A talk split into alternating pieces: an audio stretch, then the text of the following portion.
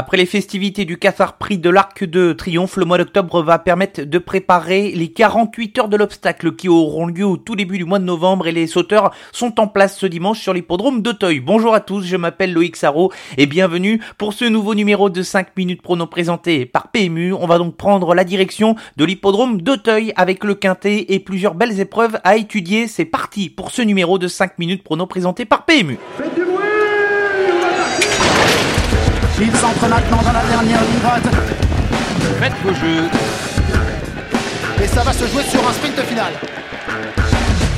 PMU vous présente 5 minutes prono, le podcast de vos paris hippiques. Le débrief de la semaine dernière et Valgeist a anéanti les espoirs de triplé d'Enable pour offrir un premier prix de l'Arc de Triomphe à Pierre-Charles Boudot dans une course où les favoris ont plutôt répondu présent. Pour nos sélections, satisfaction avec Albinia qui a remporté à Bellecote le prix Marcel Boussac et puis note positive pour Watch Me qui découvrait la distance de 2000 mètres et dont le test s'est avéré concluant.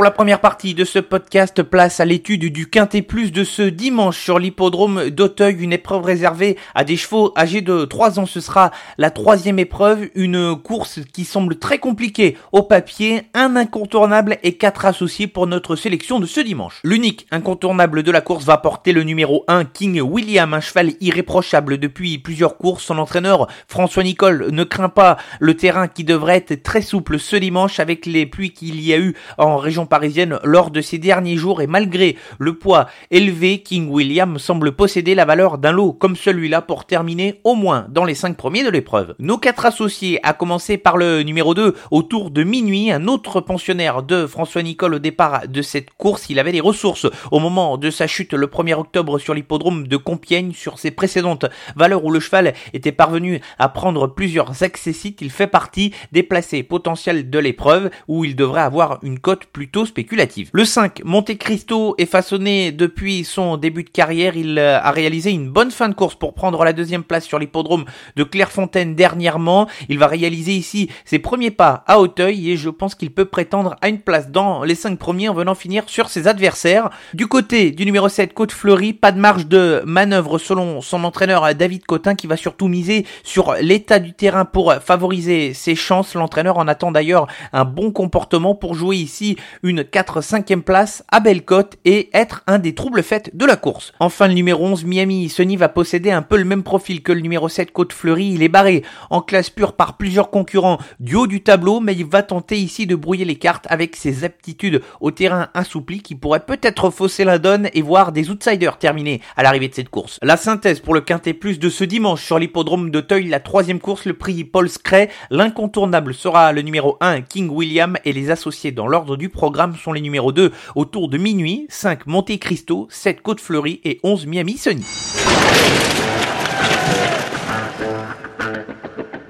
Plusieurs belles épreuves ce dimanche sur l'hippodrome d'Auteuil dont certaines vont préparer les festivités des 48 heures de l'obstacle et on tente ici le coup de 3 avec dans la deuxième course le prix Orcada, le numéro 5 Feu Follet qui vient de réaliser une rentrée intéressante et qui ne devrait pas être très loin du coup pour la victoire. Un cheval qui possède pour lui une certaine régularité et qui connaît le haut niveau de compétition.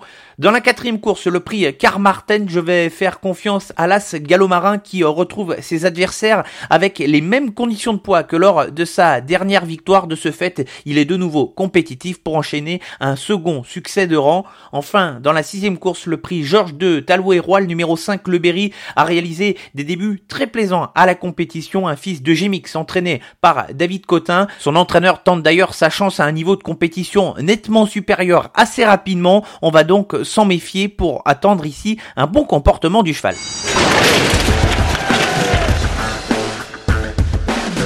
Avant de se quitter, la sélection gagnante, elle se déroulera samedi sur l'hippodrome de Cabourg en Réunion 3 avec les trotteurs dans la cinquième course.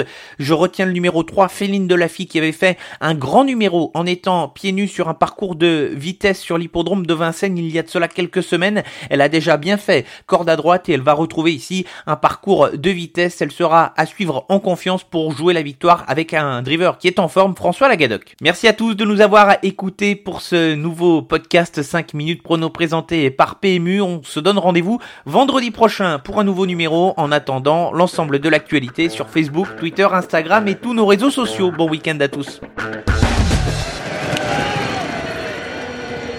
Jouer comporte des risques. Appelez le 09 74 75 13 13. Appel non surtaxé.